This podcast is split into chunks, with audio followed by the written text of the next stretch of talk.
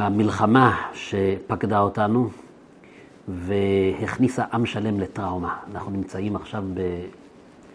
ברגעים של טראומה, וטראומה זה זמן שמעורר אצל האדם שאלות קשות וקיומיות ממש. והקרקע נשמטה מתחת לרגליים של הרבה מאיתנו, אה, בגלל שהשאלות שמנקרות בראש, מה באמת קורה כאן? היו קיבוצים שספגו הכי הרבה אבדות, והם אותם הקיבוצים שבמשך שנים מנסים לעזור ולסייע לתושבי עזה, ו... ופתאום חטפו כזו מכה. והם טוענים, הם טוענים טענה על, על, על, על איך לומר את זה, על, על הבגידה של, של העולם כולו, שבעצם למעשה אנחנו רואים, עכשיו אנחנו פחות מחודש אחרי אה, חג שמיני עצרת שהפך ליום שחור משחור, וכבר מדינות העולם מפנות לנו גב ומרגישים אה, נבגדים ומתחילים לשאול שאלות של זהות, שאלות רציניות. כיוון שהדור הראשון של המייסדים, שייסדו, באו ואמרו, החלוצים באו ואמרו, אנחנו נקים איזו זהות חדשה, נקים מדינה. מי אמר שצריכים את התורה בשביל שיהיה ישראל מוסרית, הומנית, עם ערכים? מי אמר שצריך את ה... והאמת היא שהדור הראשון הצליח להם לא רע.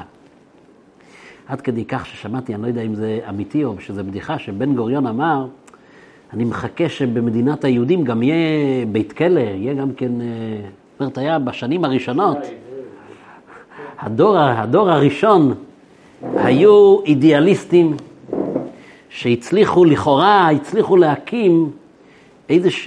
להמציא זהות חדשה.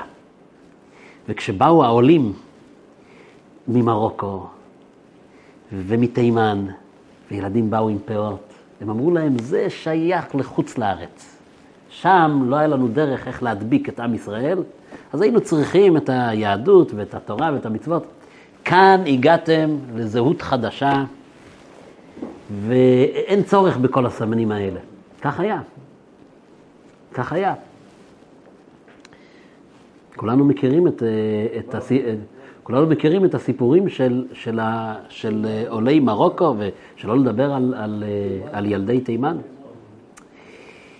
הצליח להם לא רע, אבל המשאלה הזאת, שאני לא יודע אם זה נכון או לא נכון, של בן גוריון, מתי יהיה לנו בית כלא, לצערנו התממשה, ו... ויש, ויש, ויש לנו הרבה בתי כלא. ו, והדור השני הוא כבר אה, פחות אידיאליסט. פחות אידיאליסט. והדור השלישי מתחיל לשאול שאלות שהן שאלות של זהות, שאלות קיומיות. באמת, אם עם ככל העמים הגיעו לגור כאן, אז באמת, מי נתן לך את הזכות לגרש מתל אביב את אלה שישבו כאן לפנינו. ו... ואולי אולי ברלין קצת יותר זול, הגבינה, המילקי, המילקי בברלין יותר זול. אז אה, עם כל הכבוד לבעיות החנייה, שהסבא החליט שהוא מחליט כאן לגרש את הערבים ולקבוע את מושבו כאן, אבל עדיין המילקי יקר ואין חנייה, ודווקא בברלין יש שם איזו אוניברסיטה, לימודים בחינם. שאלות... שאלות של משבר זהותי. הנס הוא, כמו שכתוב בפסוקים, דור רביעי ישובו הנה. אנחנו נמצאים עכשיו בדור הרביעי ששואל את השאלות ממקום חדש. ממקום של רצון להתחבר לשורשים, כי אנחנו מבינים שהקיום של העם היהודי, וזה מה שקורה עכשיו, מה שקורה עכשיו במלחמה הזו, זה כל כך השוק והטראומה והשאלות הן כל כך נוקבות, שכולם מנסים פה להיאחז מחדש ולהבין את השורש שלנו ואת השורשים שלנו, מה, מה הקשר שלנו באמת. האם יש כאן איזו, איזו מציאות חדשה שקמה במדינת היהודים, שהיא מנותקת מ-3,500 שנה של, כן, היות, ש, היות שלאורך רוב שנות קיומנו כעם, רוב שנות קיומנו כעם, רוב העם לא ישב בארץ ישראל. עד היום. גם היום, עדיין רוב, בכמות, רוב העם עדיין לא נמצא בארץ. או כמו שמישהו הגדיר את זה, מישהו אמר שכשאני שואל את עצמי, מה זה יהודי, התשובה היא מאוד חמקמקה, אני לא כל כך מצליח לעלות על זה. אם תשאל מישהו מי הוא אה, אנגלי או צרפתי, התשובה היא מאוד קלה. בדרך כלל, ההגדרה של להיות צרפתי זה קשור למקום, ש... לארץ גיאוגרפי, זאת אומרת צרפת, הוא גר בצרפת, הוא לפחות בן להורים שגרים בצרפת, זה קשור לארץ, לגיאוגרפיה, קשור לשפה, קשור לתרבות. אנגלי, נולד באנגליה, אז יש לו טי טיים, הוא יושב ושותה תה. ספרדי, איטלקי, כל אחד יש, זה קשור עם, עם ארץ, וזה קשור עם שפה, וזה קשור עם תרבות. והנה הוא אומר, כשאני מנסה לשאול מי הוא יהודי, ואני מנסה לענות תשובה, כל תשובה שאני נותן שקשורה לשלושת האלה, הקרקע נשמטת לי מהרגליים. האם יהודי זה מישהו שגר בארץ ישראל? היהדות לא התחילה בארץ ישראל, הפכנו לעם בחוץ לארץ, עוד במצרים וביציאת מצרים הפכנו לעם, זה, לא היה, זה עדיין לפני ארץ ישראל, והיינו גולים יותר שנים מאשר היינו בארצנו, אלפיים שנות גלות. האם יהודי זה מישהו שהוא מדבר עברית? רוב היהודים שהיום חיים, זה לא שפת האם שלהם. ויש יהודים רבים שלא מדברים בכלל עברית. אז מה תגיד? תגיד שזה תרבות. עכשיו, אם אני מושיב כאן עשרה יהודים סביב השולחן, הם לא אוכלים את אותו אוכל, לא שרים אותם שירים, לא צוחקים אותם בדיחות. הומור אחר, בגדים אחרים, תרבויות שונות מקצה לקצה. אמרו, אנחנו צריכים פה לייצר כור היתוך חדש. ואז אה, אה, הדור הראשון והדור השני אמרו, תשרת בצבא, וזרוק את, ה, את היידיש, דבר את השפה, וניסו באמת ליצור זהות חדשה. שינו את השמות, הקצינים בצה"ל. וכן, ושינו את השמות, נכון. ואמרו, הנה, אנחנו מקימים כאן משהו חדש, מי אמר שצריכים להיצמד לדבר העתיק הזה כדי לייצר זהות? ובכל זאת, כל יהודי מרגיש שהחברו, חברי אמת, אני מדבר על חברים לחיים ולדרך, חברו הדרוזי, שנלחם איתו, והוא חבר שהוא מוכן, מה שנקרא, ויושבים והכול, הוא מרגיש עדיין שזה חבר, ולא בן משפחה. ולעומת זאת, יהודי שחלוק עליו 180 מעלות בפוליטיקה ובתרבות ובמוצא ובאלף דברים, והוא מרגיש שזה אח. והוא לא יודע להסביר את זה, מה הולך כאן?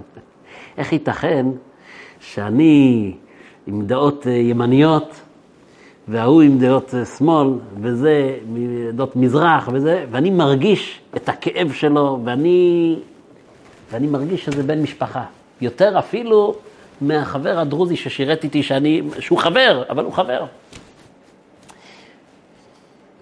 זאת אומרת שההגדרה הזאת של הזהות החדשה טפחה על פנינו, והיום אנחנו דווקא בגלל המשבר הזה, כולם אומרים, יש כאן עכשיו איזה רגעים של התעלות, כי כולם רוצים להיאחז בשורשים. וכולם הבינו שהעולם אה, מפנה לנו גב, זה לא יעזור, העובדות לא ישנו שום דבר. אנחנו עם לבדד ישכון. זהו זה. אמר את זה בלעם, הן עם לבדד ישכון, ובגויים לא יתחשב. ואז עמד יצחק רבין, זכרו לברכה, ואמר על המדשאות של הבית הלבן, עם לבדד ישכון, לא עוד, זהו זה. ברגע שנתנו להם חבלי ארץ, ועשינו כאן את ההסכם עם ערפאת, יימח שמו, והנה אנחנו גם כן אפילו עם פרס נובל, אין יותר עם לבדד ישכון, אנחנו עם ככל העמים בית ישראל. זאת אומרת, עשינו הכל כמו שצריך לפי הספר, ועדיין האנטישמיות בכל מקום בעולם. אני לא יודע אם ראיתם את הסרטים של אותו שדה תעופה שם בקווקז, כן, לא ייאמן. אתה אומר, זה 2023 התמונות האלה? מחפשים מי יהודי בוודאות, מוכנים לקרוע אותו ממש. לא ייאמן. לעומת זאת, מי שניסה להתחמק, מי שניסה להתחמק, אז אנחנו יודעים טוב מאוד, ואני יכול להעיד שאותם נאצים אה, חמאסניקים לא חיפשו דתיים ולא חיפשו צבע עור ולא חיפשו עם כיפה ולא חיפשו בלי כיפה, שמאל, ימין. לרצוח יהודים, לרצוח יהודים בצורות הכי, בצורות הכי ברבריות. ופתאום הבנו שאנחנו, הברית הזאת של עם ישראל זה משהו הרבה יותר עמוק. הוא באמת הרבה יותר עמוק. אז מה, מה, מה ההגדרה של יהודי באמת? עכשיו יכול לבוא איזה יהודי שומר מצוות ולומר, אני יודע את התשובה, יהודי זה אחד שהוא קשור לקיום תורה ומצוות. תשובה לא נכונה, תשובה לא נכונה. רוב היהודים היום, לצערנו, לא שומרים תורה ומצוות, זה עושה אותם לא יהודים, חלילה וחס. יהודי זה יהודי. פעם שמעתי בשם אחד מהאדמו"רים שניצלו בשואה, אחד, אחד מהאדמו"רים ניצולי השואה, אמר, יש פסוק, יש פסוק, השם מספור בכתוב עמים. השם מספור בכתוב עמים. הוא אמר, מה, מה, מה, מה כתוב כאן? אז הוא אמר, הוא אמר, כשיבוא משיח, ויבוא אליהו הנביא, והקדוש ברוך הוא יגיד לאליהו הנביא, תרכיב לי בבקשה רשימה שמית, אני צריך לראות את כל הקהילות, מי, מי, את מי אנחנו מביאים ל, לארץ ישראל, מה שנקרא על ענני שמיא, מי, מי מגיע, קיבוץ גלויות, מי? תעשה לי רשימה שמית. הוא אומר, אליהו הנביא מתחיל להסתובב. אבל מה מסתבר לו? שעם ישראל הוא בפילוג. יש uh, כיפה כזאת וכיפה כזאת, וזה חושב ככה וזה חושב ככה, ובתוך אותו זה, אלה חלוקים על אלו. אז כל מקום שאליהו הנביא מגיע, הוא אומר לראש הקהילה, תרכיב לי רשימה, אני צריך להביא, מי, מי הולך לצאת מכאן? אומר לו, אתה רוצה ממש חבר'ה, נכון, משלנו, נכון, מה שנקרא. בקיצור, אז אה, עוברים על הרשימה, הוא אומר, זה, הוא לא, זה לא, הוא לא ממש, אתה רוצה חבר'ה משלנו. בקיצור, מכל, כל, כל איזה קהילה בעולם, הוא מצליח למצוא 40-50 שמות, כל השאר זה לא בדיוק הצבע, אתה יודע, אלה עם כיפה סרוגה גדולה, אלה עם כיפה סרוגה קטנה, זה עם כאב. בקיצור, הוא חוזר לקדוש ברוך הוא, יש לו כמה דפים עם מהדק, אומר זה, הוא אומר לא, לא, לא, לא, לא, הקדוש ברוך אומר לו, לא, אתה, לך תעשה עוד סיבוב.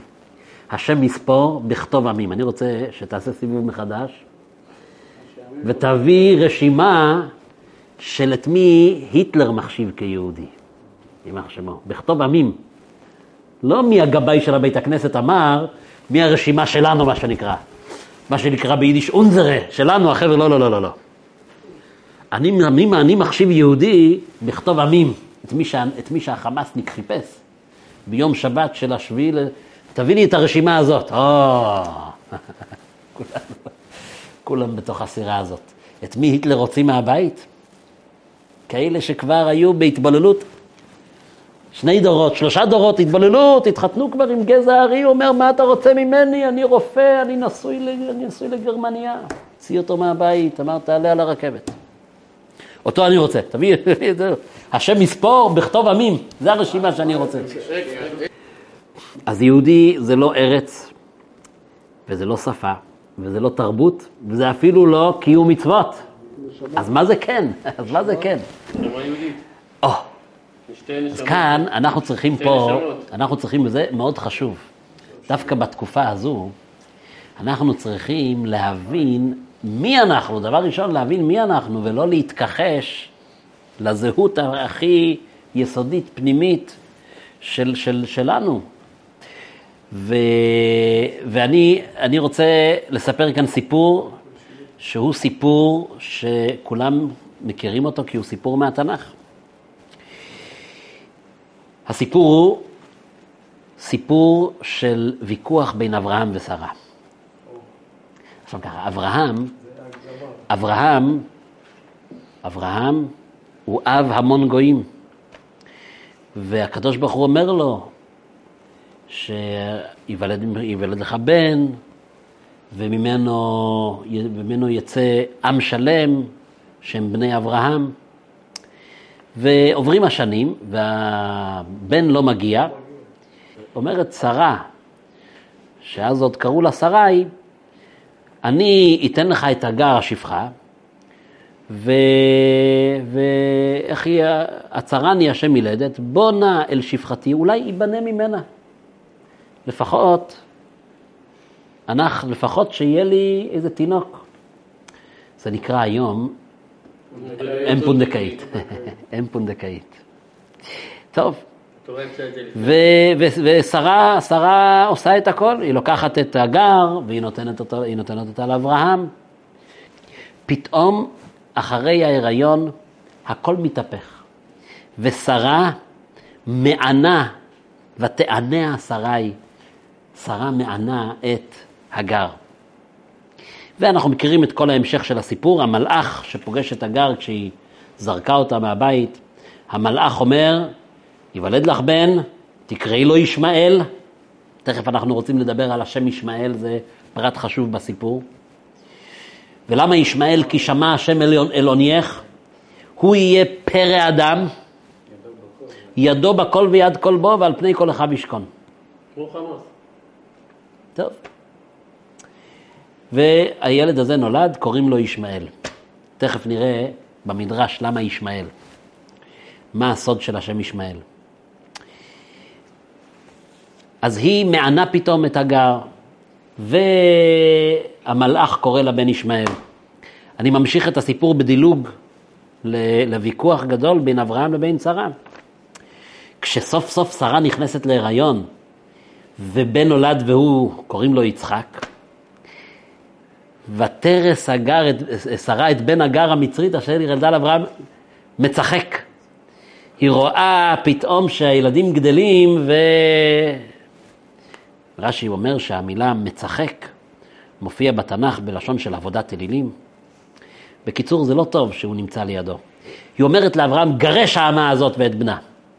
כי לא יירש בין האמה הזאת עם בני יצחק. אני לא מוכנה, לא מוכנה שהם יירשו ביחד. ואברהם? לא, וירא הדבר מאוד בני אברהם על הדוד בנו, למה לגרש? הקדוש ברוך הוא מתערב בוויכוח, מה הוא אומר? כל אשר תאמר לך שרה, שמע בקולה, גמרנו. אל יירא בעיניך על הנער ועל אמתיך, כל אשר תאמר עליך שרה, שמע בקולה. כי ביצחק יקרא לך הזרע. מה היה כאן? מה הוויכוח כאן בין אברהם ובין שרה?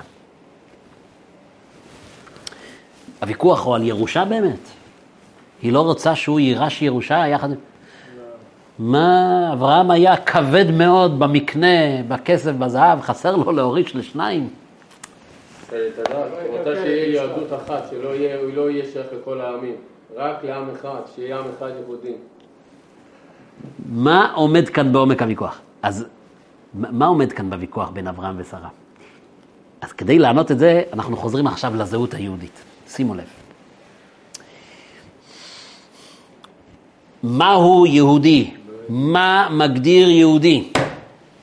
תשובה, כשהקדוש ברוך הוא ברא את העולם, אומר רבי יהודה הלוי בספר הכוזרי, זה ספר לפני אלף שנה, הוא אומר, הוא לא ברא דומם, צומח, חי, מדבר. לא. הוא אומר, יש חמישה סוגים. יש דומם, צומח, חי, מדבר, יהודי. לפני אלף שנה הוא מגדיר את זה הכי טוב. הכוזרי בא בתקופה שהיו צריכים לעשות סדר ולהגדיר את המושגים של מה זה יהודי. הוא עשה את העבודה הכי טוב. באמצעות הספר שלו הוא הולך משלב לשלב, ובסופו של דבר הוא מגדיר סוף סוף את ההגדרה שמאוחר יותר מקבלת עוד ועוד הסבר במהר"ל מפראג, בכתבים שלו וכמובן בספר התניא והחסידות. דומם, צומח, חי, מדבר, יהודי. סוג חמישי יש בבריאה. מי זה היהודי? זה אחד כזה שמלבד כל הרכיבים שיש למדבר, יש לו איזו איכות שונה לגמרי, אתה יכול להבין, שאם הפער בין הדומם לצומח הוא פער, אה, זה לא פער קטן, זה צומח לחי, הצמחים יש להם את ההגדרה שלהם, אבל חי למדבר זה עוד קפיצה. בין המדבר יש עוד קפיצה ענקית ליהודי, מה זה הרכיב שנוסף בו? זה נקרא בשפה של ספר התניא, הנפש האלוקית, נשמה. הנשמה היא רמוזה מיד בתחילת סיפור הבריאה. אדם הראשון, הייתה לו נשמה, לא סתם נשמה, נשמה שכללה את כל הנשמות של עם ישראל.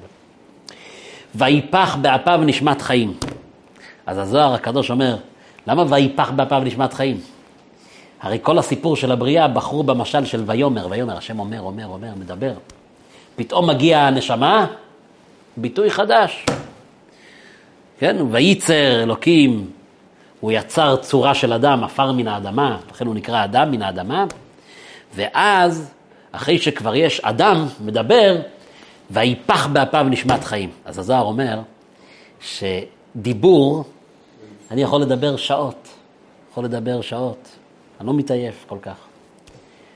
תן לי לנפח בלון, בלון ראשון איכשהו, שני, אחרי שאני מנפח עשרה בלונים, שמתחיל לראות פתאום עיגולים שחורים. אה, לא יכול יותר, תן לי מנוחה. הוא אומר, בלשון של הזוהר, מאן דנפח מתוכי נפח, מהתוכיות שלו. זאת אומרת, התנ"ך חיפש להסביר לנו שיש כאן איזו תופעה שונה מכל הבריאה. זה נשמה אלוקית, שמה ההגדרה שלה? תניא כותב את ההגדרה. חלק אלוקה ממעל ממש. ניצוץ של אלוקים. צריך להבין מה כתוב כאן. העולם הוא עולם שהתחיל מתישהו. היה לפני זה, אדון עולם אשר מלך בטרם כל יצור, לעת נעשה בחפץ הכל. זאת אומרת שאלוקים היה, היה פה תמיד. אין לו ראשית ואין לו סוף. כתוב שהעולם יהיה קיים שיט אלפי שנין, ששת אלפים שנה. אחרי זה, האלף השביעי חרוב, זהו. הקדוש ברוך הוא, אין לו התחלה ואין לו סוף. ניצוץ בורא, ניצוץ, נשמה אלוקית ניצוץ בורא, זאת אומרת שהניצוץ הזה הוא חלק אלוקה ממעלה ממש, הוא כאן כשגריר של אלוקים הנצחי, שהוא מעבר לתחומים ולמימדים של זמן ומקום. הנשמה האלוקית היא איזשהו נציג של משהו שהוא הרבה, הוא, הוא, הוא במושגים של נצח, מושגים של אין סוף. זה היה ויפח באפיו נשמת חיים, חלק ממנו הוא נפח. לא רק אמירה שזה משהו חיצוני, שזה איזושהי אנרגיה שעכשיו מתחיל, אלא הוא נתן חלק ממנו והוא שם את זה בתוך אדם הראשון. טוב, אז אדם הראשון הייתה לו נשמה. אומרים המקובלים, קין והבל, הבל, מלשון ויפח באפיו הבל פיו של הקדוש ברוך הוא, הייתה לו נשמה, קין לא. למה? אנחנו לא יודעים, הקדוש ברוך הוא ראה לנכון למי לתת את ה... אה, את ה... הייתי קורא לזה זכות, אבל היא בעיקר אחריות. להיות זה שמייצג את האור האינסופי בעולם שלנו. עם כל הזכויות שיש בזה והאחריות כבדה מאוד. ואנחנו רואים בהמשך כל מיני דמויות יוצאות דופן. חנוך, פתאום כתוב, ויתלה חנוך את האלוקים. המקובלים אומרים, מה זה חנוך? יש שם כ"ו, זה שם השם י"ק ו"ק, גימטריה. חן, החן של הקדוש ברוך הוא בעולם, זה הנשמה. ויתלה חנוך את האלוקים. נוח, גם כן אותיות חן. חן זה גם ראשי תיבות חוכמה נסתרת. חוכמת הקבלה נקראת חוכמת החן, ככה זה נקרא אצל כתבי הארי ורבי חיים ויטל. זאת אומרת, מה, מה, מה גרם לקדוש ברוך הוא להחליט אל חנוך? אנחנו לא יודעים מה. הוא היה, הוא היה, הוא היה ראוי לכך, ככה זה היה. עד שהגיע אברהם אבינו. אברהם אבינו, הקדוש ברוך הוא אומר לו, אתה קיבלת, מקבל ממני מתנה שעוד לא היה בהיסטוריה. אברהם אבינו, באיזה שנה הופיע אברהם אבינו בזירה, אתם יודעים? נכון? 1948, מבריאת העולם, נולד אברהם אבינו. זאת אומרת, אלפיים שנה העולם מתקיים בלי אברהם אבינו. אז מה היה, מה, לא היה עם ישראל, אז לא היו נשמות? היו נשמות, הקדוש ברוך הוא בחר בהם, פה ושם. נוח היו לו שלושה בנים, שם קיבל את הנשמה, וש, והאחים שלו, לא, חם ויפת לא. למה? לא ברוך השם, ששם, שם קיבל, והוא לא, לא. הגיע אברהם אבינו, והקדוש ברוך אומר לו, אני הולך לבנות ממך את העם הנבחר. אברהם אבינו לא הבין כל כך עדיין את המשמעות של הדבר הזה. שרה, שהייתה נקראת שרי, היא גם הייתה, היה לה, כן, היוד הופך להי, זה היוד קיי, היה לה נשמה אלוקית. שרה כתוב שהיא הייתה גדולה בנביאות מאברהם. עד כדי כך שכשהם יורדים למצרים, אברהם רואה, ככה הזוהר אומר, מלאך שמלווה את שרה, והוא לא חשש לשלומה, הוא אומר לה, את יכולה להגיד. זה... מבין. כן, אומרים שאברהם אומר לשרה, תגידי שאני אח שלך, כולם אומרים, רגע אחד, שלא יהרגו אותי, רגע, ומה עם שרה? הוא אומר, הוא ראה איזה זכויות יש לה ואיזה מלאכים מלווים אותה, לא יוכלו לגעת בה. ככה הזוהר מסביר את זה. שרה ואברהם יש להם ויכוח. שרה ברגע שהיא רואה שהגר כבר מתייחסת כאן שונה, היא מבינה שיש כאן ויכוח גדול מאוד. הוויכוח הוא לא על הירושה, לא על הירושה של הכסף. הוויכוח הוא על ההמשך, מי הולך להמשיך להיות המייצג של האלוקות בעולם הזה. אברהם אומר, מה, שיהיה גם הוא, מה, לא, הוא לא מתנהג כל כך יפה, הוא, הוא עובד עבודה זרה, בסדר, נעבוד איתו, נטפל בו. שרה כבר אז הבינה את מה שלעתיד, אחרי מתן תורה, יהפוך להיות פסוק מפורש. שהיהדות מכאן ואילך שייכת למשפחה, והיא עוברת מהאימא לילדים שלה. אימא יהודייה קיבלה את הנשמה הזאת של אדם הראשון, של הבל, של חנוך, של, של נוח, של שם, של אברהם אבינו, של שרה. זה נכנס פתאום כמו מטען גנטי, זה נכנס בילדים בזכות האימא. היא שרה הבינה את זה. אברהם עוד לא הבין את זה. והם פונים לקדוש ברוך הוא שיעשה סדר. מה התכוונת כשאמרת ש, שעכשיו זה הולך להשתנות וזה הולך להיות משפחה? עד עכשיו זה לא היה משפחה, הקדוש ברוך הוא בחר. פלוני, אלבוני, אתה תהיה, אתה תהיה זה ש, שמביא את, את הכוונה האלוקית, מביא אותה למימוש כאן בעולם. אתה תהיה זה, אתה תהיה זה. עכשיו זה יהיה משפחה. הם אומרים, מה הולך כאן? זה, זה הולך, מי, יש לנו פה שניים עכשיו, ישמעאל. אברהם אומר, לו ישמעאל יחיה לפניך, אנחנו נחנך אותו. אברהם אומר, היא צדקה. שרה גדולה בנביאות ממך, היא הבינה משהו. אל יירא בעיניך על הנער ועל אמתיך. כל אשר תאמר אליך שרה, שמע בקולה, כי ביצחק יקרא לך זרע. גם את בן האמה לגוי ישימנו כי זרעך הוא, אבל ביצחק יקרא לך זרע. טוב, אם כן, אם כן, היהדות היא איזשהו מטען אדיר ש, שנמצא בתוכנו, פועם בקרבנו, והנשמה האלוקית, עכשיו אנחנו צריכים להתחיל להגדיר מה הנתונים שלה, מה ה-DNA שלה, מה היא, מה היא חפצה, אבל להתכחש לנשמה שיש בתוכנו זה הדבר הכי גרוע.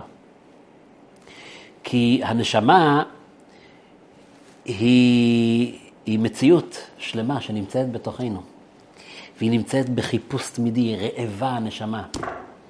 לכן העם שלנו הוא עם, של, הוא עם שמחפש, אנחנו בחיפוש. אנחנו כל הזמן בחיפוש של משמעות, הרבה יותר מעמים אחרים. אברהם אבינו קיבל את הנשמה הזאת, מגיל שלוש הוא הולך, מחפש. רגע, מי ברא את העולם? למה אני כאן? מה המשמעות של החיים? איך אני אעשה את העולם למקום יותר של צדק? כל המהפכות שקרו לאורך ההיסטוריה, הכל יהודים, רק יהודים. איך אני עושה את המקום הזה שהוא יהיה מקום יותר מואר, מקום יותר צודק, מקום... איך אני יכול להשפיע? כן? כל התנועות, לפעמים תנועות שהביאו חורבן גדול, אבל השורש שלהם היה שורש של איזה יהודי שחיפש לעשות צדק, לעשות, לעשות שלום, לעשות, לעשות חסד. עכשיו, אם אנחנו מבינים את הנקודה הזאת של מהו יהודי, אז קודם כל יקל עלינו, כי אנחנו נדע מה אנחנו צריכים לחפש. והנשמה הזאת לא תהיה רגועה עד שלא ניתן לה מזון. כאשר אנחנו נמצאים ברגעי משבר של המלחמה הזו, פתאום מכל מקום אני שומע סיפורים על השמע ישראל שהציל. אני לפחות איזה חמישה, שישה סיפורים כאלה. ירו וירו וירו, ולא ידעתי כבר, ונהיה שקט, ואז עוד פעם ירו. ועוד פעם כשהגיעו, ואמרו, אנחנו צה"ל, תפתחו את הממ"ד. ואז, שמע ישראל, השם אלוקינו, השם אחד. בקיבוצים הכי שמאלניים. אחרי זה עוד אחד. הוא אומר, הגיעו מים עד נפש, הוצאתי את המשפחה מהחלון של הממ"ד. ואז אני בא לרדת, ואני רואה פתאום מישהו דורך את הנשק, הוא היה בטוח שאני, שאני שווה מהחמאס. שמע ישראל, השם אלוקינו, השם אחד. לא סיפור אחד ולא שניים. אני, קיבלתי כבר חמישה-שישה כאלה סיפורים מדהימים. פתאום מכל מקום נזעקת הזעקה. שמע ישראל, השם אלוקינו, השם אחד. רבי. מכל מקום, הקריאה שמע ישראל היא הקריאה של המלחמה הזו. כי היא קריאה שפרצה ברגע של, של אימה נוראה ושל רגע של אמת. ופתאום אנחנו, אני מדבר עכשיו על כל עם ישראל, רגע של אמת, רגע שכל האבק זז הצידה, ומה פרץ, כמו איזה לבה רותחת, כמו איזה הר געש, שמע ישראל, השם אלוקינו, השם אחד. זאת אומרת, יש כאן עכשיו כמיהה להיאחז בשורש האמיתי שלנו, מה הבעלות שלנו על ארץ ישראל, ומי אנחנו בכלל. אנחנו הילדים של אברהם, יצחק ויעקב, יש בנו נשמה אלוקית, לא נוכל להתכחש לה. אם נתכחש לה וננסה כל מיני צורות עקיפות, ול... אז פעם מישהו אמר, ב... מישהו אמר, מישהו אמר בבדיחותא לאותו יהודי מתבולל, והוא פנה אליו ביידיש. הוא אומר, אתה אומר ביידיש, הוא אומר, איך, איך ראית עליי שאני יהודי? הוא אומר לו, תשמע, כשעשו לך ברית, כנראה הדביקו לך את זה על האף, אני רואה את ה... אבל זה מה שהיטלר חיפש ממנו, תסתכל על האף, הוא יסתכל היא, על... כן, אני, אומר, את, הבדיחה הזאת, אבל האמת היא שאי אפשר להתפטר במרכאות כפולות מהגיבנת הזאת. הגיע הזמן לא לדבר על הגיבנת הזאת כבעיה. בוא נראה איך אנחנו קצת מהנדסים את הזהות שלנו. לא, הגיע הזמן שאנחנו בתשפ"ד 2023 נצא עם גב זקוף ועם התנ"ך ביד, ונבוא עם ביטחון ועם שמחה, אשרינו שזכינו להיות נושאי שם השם בעולם. יהודי, מה זה יהודי? אתה לוקח את היוד, שם אותה מתחת לדלת, יוד ק' ו' ק' נהיה לך, ספר תורה, דלת עם יוד קטנה הפוכה זה ה'. יהודי, יוד ק' ו' ק', אנחנו, יש לנו את הנשמה. אנחנו כאן בעולם שגרירים של האלוקים. וברגע שאנחנו נשנה את הטון, אנחנו באים עם שמחה, עם תעצומות רוח, לא בעיה, יש כאן, יש כאן את השמחה הכי גדולה. הגוי מכבד אותך. הגוי לא רוצה, אין לו, אין לו תלונות. כשהוא רואה חלש וכשהוא רואה שאתה מתייחס לזה כאל בעיה, אז, אז, אז הזאבים רוצים לטרוף את הכבשה. אבל כשאתה מגיע ואומר, אלה ברכב ואלה בסוסים, ואנחנו נלך עם הרכב והסוסים, אבל עם שם השם נזכיר. אז הקדוש ברוך הוא נותן הצלחה וסייעתא דשמיא, וכן תהיה לנו. אז אמרתי שאני אסגור את השיעור הזה עם המדרש בפרקי דרבי אליעזר, שאומר, למה נקרא שמו ישמעאל? ואומר הפרקי דרבי אליעזר, זה פרקי דרבי אליעזר מדהים, כי זה ממש לתקופה שלנו. אומר הפרקי דרבי אליעזר, אומר כך, שלמה נקרא שמו ישמעאל? אני מצטט. יצחק וישמעאל, שניהם קיבלו את השם שלהם עוד לפני שנולדו. הקדוש ברוך הוא אומר לאברהם תקרא לבן יצחק, והמלאך אומר להגר תקרא לה ישמעאל. אז הוא אומר, יצחק למה נקרא יצחק?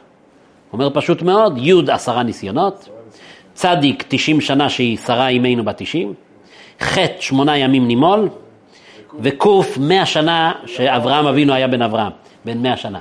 ויש במקומות אחרים שיצחק זה הצחוק, שיצחק נולד למעלה מהמזל, למעלה מהטבע, וזה עם שהקיום שלו הוא למעלה מהטבע. ולמה נקרא ישמעאל ישמעאל? למה נקרא שמו ישמעאל? שעתיד הקדוש ברוך הוא לשמוע נעקת העם, עם ישראל, ממה שעתידים בני ישמעאל לעשות בארץ באחרית הימים. לפיכך נקרא שמו ישמעאל. והוא מצטט את הפסוק שנאמר, ישמעאל ויענם, פסוק בתהילים. למה נקרא שמו ישמעאל? כי באחרית הימים הילדים שלו יגרמו לעם ישראל כולם לצעוק תפילה וישמע אל ויענם, הקדוש ברוך הוא ישמע. זאת אומרת שהיום הגיע הזמן שנבין שזה אחרית הימים. אנחנו כאן. וחבל, חבל שלא ידענו לצעוק, ריבונו של עולם, תציל אותנו לפני שקרה הדבר הזה. אבל לפחות עכשיו צריכים להתעשת ולדעת שלא רק הרכב והסוסים, אלא פרק תהילים והנחת תפילין ולזעוק, זה מה, ש... זה, זה, זה מה שהקדוש ברוך הוא מצפה. וישמע אל ויענם, ייתן לנו כזה סייעתא דשמיא, שכתוב שהניסים שהיו במצרים, מכות שהיו במצרים זה קטן על מה שיהיה לעתיד לבוא. כי ימי צאתך מארץ מצרים, ערינו נפלאות, זה יהיה נפלאות לעומת הניסים של ארץ מצרים. כל מה שנדרש מאיתנו עכשיו זה להילחם ולהתפלל ולשמוח שאנחנו יהודים. אין כאן בעיה, יש כאן פתרון, יש כאן שמחה, זכינו בעניין הזה. אנחנו מחוברים לקדוש ברוך הוא, והקדוש ברוך הוא בוודאי יושיענו ויצילנו מידם, אמן.